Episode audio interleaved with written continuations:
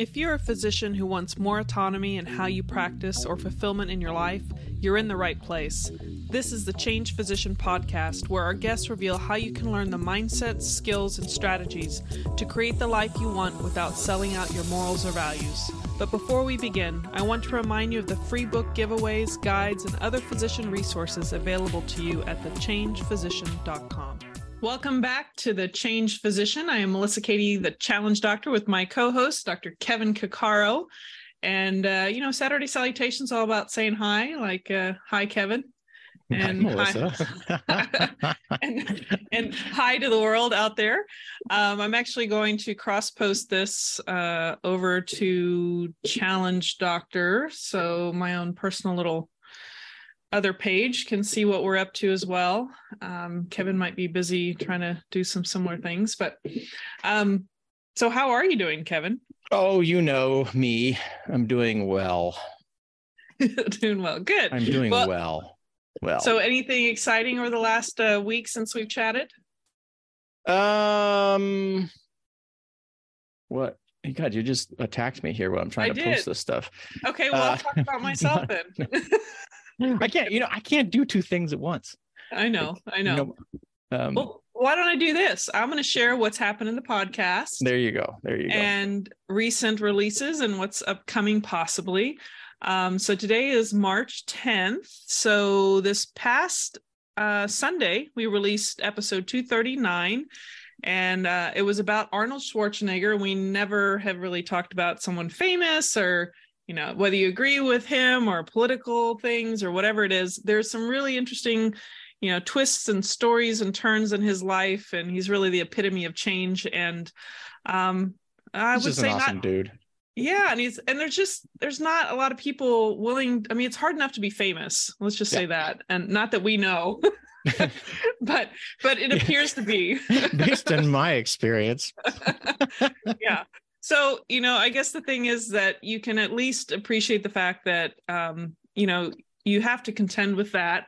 And then you have to, you know, you realize everyone's watching everything you do and he's made mistakes and he's, he's admitted to them, uh, whether it was because he was found out or whatever the reason is or come forth beforehand regardless um, he's done so many different random totally different things in his life that um, you know kevin brought it up and i thought you know i agree let's just talk about him and his newsletter and some really succinct um, pieces of information he puts out there especially in the world of fitness because he's had quite a bit of experience with it. So any comments on that kevin? No other than you know, I, again we don't this was a total random thing but i, I really like his newsletter and i I'm, i subscribe to a lot of newsletters. I did it for a long time just to watch kind of how people marketed um, but the information is good. It seems very balanced. They reference things and um, just no BS. I mean, that's that's the they're not trying to sell you anything. I, I mean, I'm sure there's got to be something in there because at some point,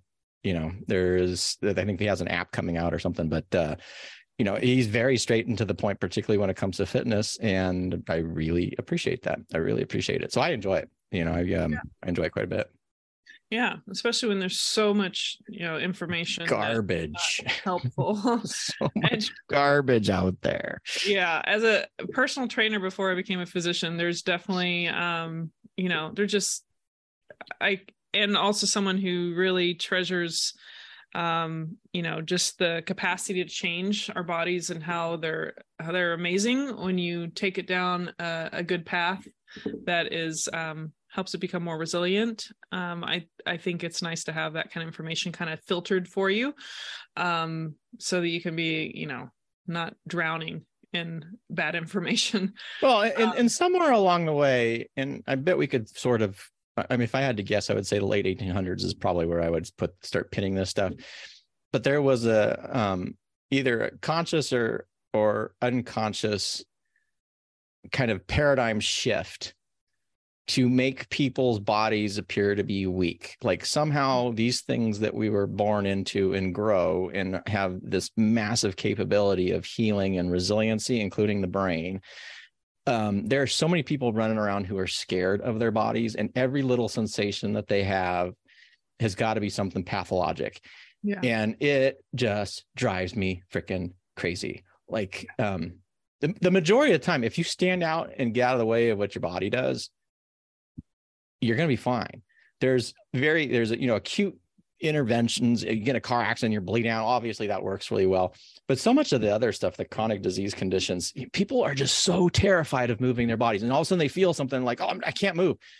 I'm just thinking about, you know, there's, I can't think of a single chronic condition where moving more is worse than moving less. And yet the, the everybody moves, tends to move less and move more. And now, I, I, did I bring up? I thought I talked about the ad. I think one long time ago on a Saturday, uh, Saturday salutations or Friday, whatever, whatever day we were doing it. When I went and saw my PCP and on the wall was talking about you know falls and whatever, and I was like, oh, they're going to talk about training and balance training. And no, it was an ad for something that if you do fall, which doesn't address the problem at all. Yeah. Like, well, you're just older. You're just going to fall all the time, man.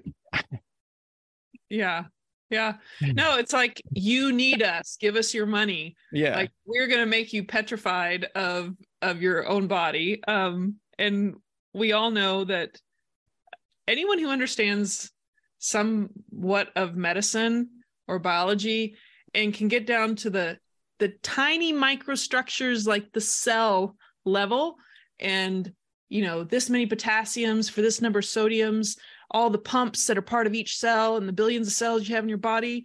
If we were trying to like control all that we'd all be dead and extinct. Like there's the body is freaking amazing. Yeah you can keep you know you can be intrigued curious you know not ignore some things that are kind of like progressively getting worse um in the sense of like um you know there are rare cancer cases of some cancer and all that stuff. Like you see a big growth in your head don't wait till it's four feet wide. Like there are some things that progressively can get worse. It cuts off your airway and you can't breathe. I mean there that's just some, my horn.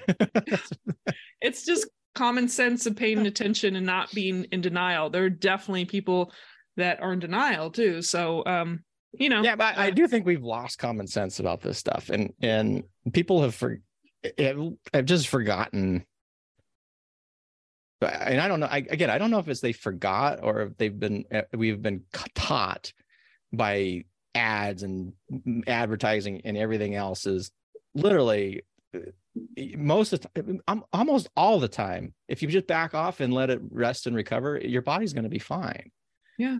Um yeah. and yeah, I, it, I don't know. It just, it's just, it's just insane, just crazy. Yeah.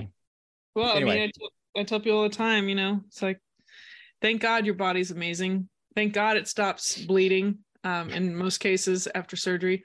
Well, that's um, an that's an old anesthesia saying.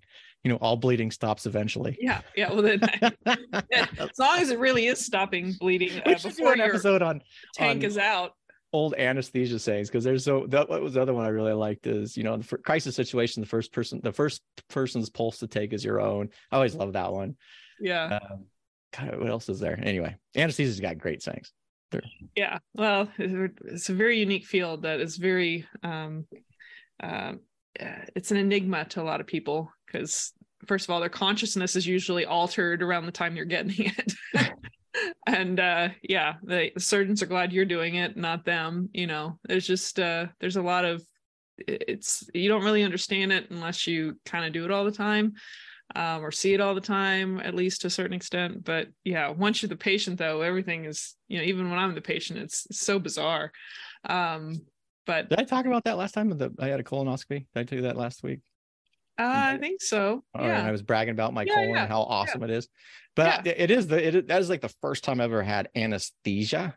Uh-huh. Like um the only I'm trying to think other procedures I've had. I only had like one other one, and that was LASIK. And that was hilarious because they gave me a Valium, I think, and they said, take this 20 minutes before I took it. And it had not hit by the time they started doing their procedure. It hit about 30 minutes after everything was done. so um I mean, I, that sucked. But yeah. uh but it's, it's just super interesting because you know one minute you know they're pushing propofol and you're just kind of like and then the next thing you know all i remember is kind of hearing some voices and is poking up open my eyes and looking at things. And it yeah. was just it's just so weird how you can just turn off but i guess it's sort of like i mean anesthesia is not the same thing as sleep but like yeah. no one ever knows. You don't know when you fell asleep. Like yeah. And like oh this is the moment i fall asleep. You know you don't know that.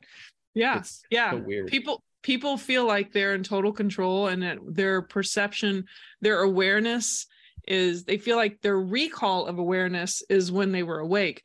But it's like I try to get across to people like I give you relaxing medicine called midazolam from the pre-op area to the operating room, and you're still talking to me. And I had, you know, I've had, you know, I can't reveal patient details, but there was one patient who was, you know, related to this other patient, and they swore up and down that they were they were totally knocked out before they went to the surgery or to the operating room. I'm like, no, you weren't. You were talking mm-hmm. to me. Mm-hmm. He's like, no, I wasn't. I was like, well, I'm, I'm not going to debate this, but every single patient is talking to me, or at least is capable of talking to me if I talk to them. Um, in 99% of the cases. and just... that, yeah, I'm, I'm, I'm glad I didn't give me any benzo because that's the stuff that um, I remember that too. Like having really detailed conversations with people, yeah. and they're just like, oh, and, and like, no, you know, I mean, I've never had anybody like reveal like crazy stuff. Oh, it's rare, but yeah. it is it is bizarro in uh, yeah. yeah, yeah, but you know, amnesia.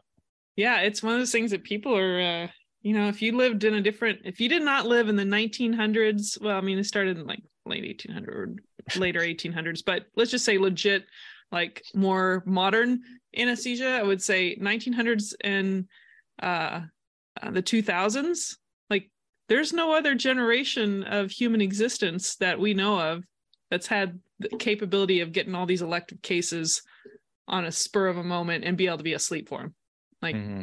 just it's such a i don't people are so used to our current modern civilization that they don't they don't even like step back and look at the big picture of like this is pretty remarkable that we can do this. Oh yeah. I mean, I mean the risks are pretty low for healthy patients of bad things happening. Um but yeah it's it's it's kind of a unique thing for our gener last couple generations but or few yeah. generations. So anyway um let's see the most recent thursday thursday throwback we had uh Maiysha Clairborne Clairborne. Um she's an integrative family physician that we it was actually from episode 63 that we had interviewed um, regarding her going into neurolinguistic programming and hypnosis uh, from her family, um, regular family practice. So she has quite a uh, an interesting path, and she has another. We have another Thursday throwback on her about coaching, so that'll come up this next Thursday, and we'll leave our our next episode uh, a mystery for tomorrow. So or tomorrow, a mystery tomorrow. tomorrow. so, and uh, I guess I'll just mention that um, my uh, 10 almost 11 year old cat is getting adapted to our new um, puppy. puppy is um, I, I have to say this story is kind of hilarious because uh, if the dog charges if rico charges the cat um, zeke then zeke is hissing not quite as strongly as before um, but i'll say if the cat comes up to the dog suddenly we had a couple episodes where our little puppy decides to lick the cat and threw it in disarray and like didn't know what to do with that. Um, wouldn't hiss, but I think it's kind of interesting to see, depending on when he feels threatened, especially Kevin, with all your training you do with understanding protection and stress or anxiety and threat, you see it like with the cat and the dog. the cat's approaching the dog and the dog is just kind of like standing there and doing all these sweet things, it's not going to like lash out. But the other way around, a little different story. So just Pretty another yeah. another lesson of is he threatened or not? Yeah. so anything from your side? Um no, not really. I guess nothing too exciting this week. I'm gonna um I've workouts? been doing a lot walking. Oh, my workouts are going really well. So I, the the biggest thing is I will be hitting the big five zero in a couple weeks.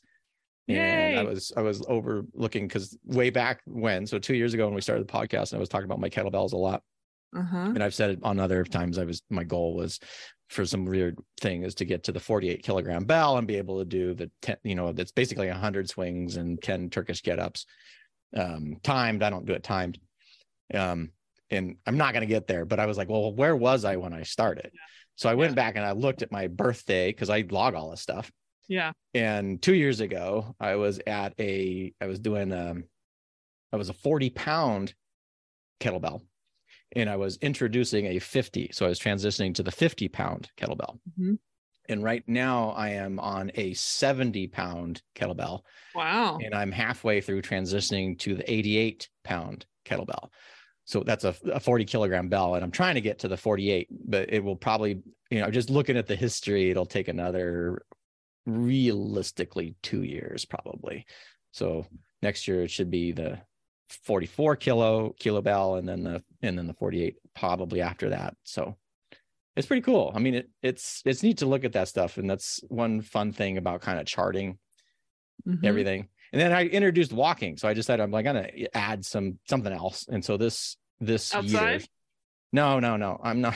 it's like everybody says that, and my wife's like, I I I literally like to walk on our treadmill when I was training for um way back when when I used to run in San Diego and I was training for a half marathon, half marathons, I would run on the treadmill. I'm one of those weird people. I just like to run and to walk on the trail. It's a, it's this controlled environment and Mhm. I just get on there and I literally start doing I listen to music and I do all the junk stuff that you would that you kind of this wasted garbage that otherwise you would feel kind of guilty doing lazy. like- yeah. reading or flipping through Facebook or watching some stupid Yeah. nonsense video uh, or Yeah. playing a dumb little app game thing. And but I just do that, and then um, I walk fast, and um, yeah, I'm, I'm, this week I'll probably get 25 miles in. I was like, whoa, I'm going to get 25 miles in, and then I wanted to think, well, how many miles was I running back in the old days in a week? Um. Anyway, so I was just kind of thinking about that, and I want to go back and look at those because I know I have those written down somewhere too. So So I've you- really enjoyed that. So you're the epitome of the changed physician. So you've changed your strength, you've changed some habits and added some walking. I yeah, you know, You're there's been a lot us of well. change. Yeah, there's a there's a and it's like we've talked about on the podcast all the time is is just these small little increments and most importantly the biggest thing for me is creating these habits of health Mhm. like once you've created the habit um it's like it's like gold i mean you can always break them depending on how difficult they are but uh i think a year ago we talked about this is I, I have transitioned in such a way that activity is such a huge part of my life that if i'm not doing it it's uncomfortable so that's where you kind of know where the habit is set Mhm. because if you're in a situation where you're not doing what you would normally do what the default behavior is or the default behavior that day is then you know that your habit is somewhat established Mhm. and um it it it is it is really weird of course then i'm like oh god i wish i had started this in my 20s and da da da Yeah. da but whatever. It's it's awesome. Like i uh i know i'm i'm, I'm going to be turning 50 and i feel stronger than i have since i was in since i was 18 i feel healthier than i have since um when i was running a lot. I felt pretty good then but i feel better now i guess. I, it's it's cool. I, it is it's uh and i think that's why i get frustrated returning to the beginning of this conversation. Yeah. is that so many people start getting older and they fall in these age related beliefs hmm and you know health related beliefs and age related beliefs are really really funny because you start looking at the data behind them they're better predictors of function than a lot of objective measures are. And people think that um you know we, we put all this we, we we don't talk about what people's belief systems are. Hmm and we don't challenge those belief systems. And Instead, we tend to feed into these ideas that at the older that you get, the less secure you are, the more frail you are, the more this you are, the more you can't do. And I, I do think it's just an absolute detriment to society because um because yes, there is some degradation that occurs with with time, but it is certainly not to the extent that people make it sound and it is nothing close to how bad it can get if you don't maintain or pursue or try to get better Right. um Yeah. so that's obviously that's based on my own personal experiences with that so i'm heavily biased but the data as i always like you know anecdote is fine as long as your anecdote is based on evidence it's not Right. anecdote based on or contrary to the evidence which is another big pet peeve of mine so Well, get out there and move folks no matter Yeah. old you are.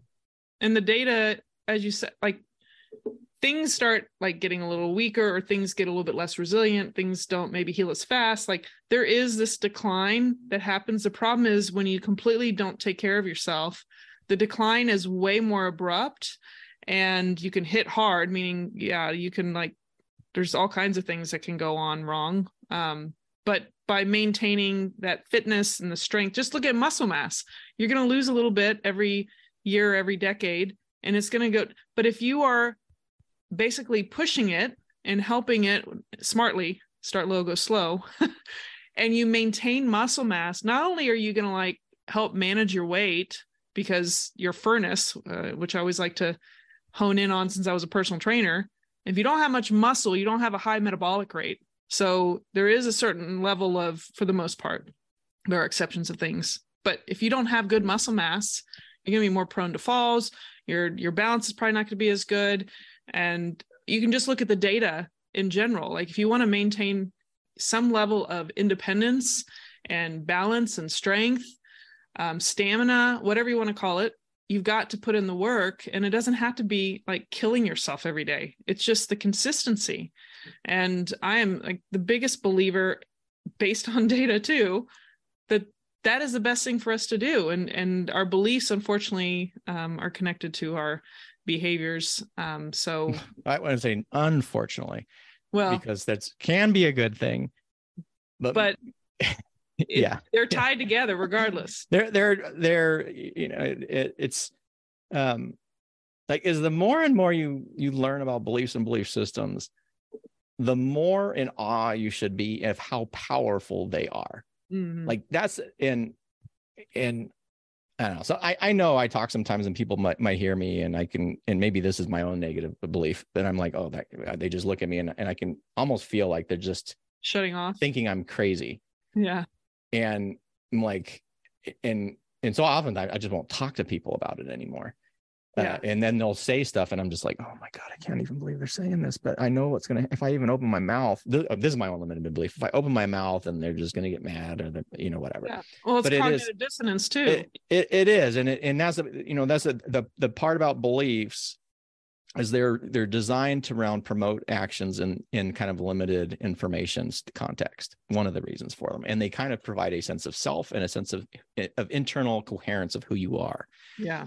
That can be very good Mhm. if that internal coherence and that underlying system is designed in such a way that keeps you healthy, maintained, you know, promotes positivity, you know, relationships, uh, recovery, that kind of stuff. But when your belief system is in such a, is either been kind of damaged or maladapted in such a way that there now there are these limiting these factors where you believe you're older, frail, that you can't move, that everything you do is going to end in pain, it becomes this wicked spiral. And and the the again, you know, come back to the belief. The problem is is beliefs are designed to be re- resilient. They don't like to change, and particularly the tighter and tighter and tighter you have to that kind of identity belief, because you have superficial beliefs but are more like attitudes and bringing them down, down, down. But um, and they're designed in such a way so that you're not totally willy nilly. Because if you didn't have a belief system, then you wouldn't be able to watch QVC without going bankrupt. Because as soon as someone said this is the greatest thing and you need to buy it, you'd be like, oh yeah, okay, and you'd buy it, right? Mm. Um, but man, it makes it hard when when people's health beliefs are wrapped around poor health or poor, you know, maladaptive Belief. patterns of behavior. Mhm. It is a freaking bear Yeah. to and everybody who's in primary care should know this because you guys have the toughest job out there and you're dealing with belief systems all the time Yep. and um you know it was like well why aren't those patients being healthy is step back and, and look at what they believe to be true and what is you know what do they think is possible and it is really really hard Yeah. really Well, really hard to change and and the hardest thing is that when you entrench those beliefs because they don't like to change in the first place you go through 10 20 30 years of that belief that got you to the predicament of either you're 500 pounds or now you got copd or now you've got this osteopenia or osteoporosis and all these things over a lifetime that those beliefs you had created the behaviors or lack of behaviors that would have been healthy for you you have even less most and this is just based on my perception less belief. It is harder to believe that those things were true unless you're just so fearful and maybe you're going to like radically change your life. But i feel like it's so much harder to get people to wrap their head around that this little habit if you had done it for the last 30 years or got rid of a certain habit that that would have made all the difference versus blaming on genetics blaming or just whatever denial or beliefs you have at that point. I just feel like it's extraordinarily difficult and it's like going uphill backwards with these people and it just takes a certain like connection or trust or an aha moment for people to start doing that little thing to actually start reversing their life because for most people it's really hard to make them believe that they could change their lives. Oh, well, and absolutely. And or feel and, different. Like they don't they don't know how to feel any other way. Oh, yeah and beliefs drive behavior right and be and and then behaviors reinforce beliefs so you got this wicked cycle going back because if you do something over and over and over again mm-hmm. it will tend to revise your belief system if you believe something you're tend to do the behaviors that are associated with that belief yeah. so it's like well how do you change that and one, you know like for particular health related beliefs one of the ways that you can do that is instead of actually going after the belief is go after the behavior mm-hmm. So if you can just get someone, okay, so someone is completely sedentary. And if you can just kind of persuade them or motivate them to start daily movement and then mm-hmm. build from there, then over time, what tends to happen is then the the, the underlying belief can shift. It takes a long, long time. Um, but it, it's it is it's so there's no quick fix. There's literally no quick fixes when it no. comes to this stuff. You, not, and we certainly don't learn about this in medical school. Like, yeah. we just learn the pills and this and that, and then we get all frustrated. Nobody's changing and won't do what we say. And um, you know, motivated motivational interviewing has some of this, uh, but you know, I'd say anybody who's really, really interested in motivational interviewing should start looking at sales psychology because it is literally based on sales psychology. Yeah. Uh, but well, I'm not going to go and I, I, know we're going to finish off here, but I just wanted to make comment because I just spoke with, I do my virtual anesthesia consults ahead of time. Had one patient in particular, it has to do with all the pain stuff, interventions mm-hmm. and everything. And even they, it's, it's, there was a moment, like there was a realization that, you know, because I mentioned something from a modern pain science, um, there was there was a little aha moment she was starting to get without anybody because this person had had multiple things done.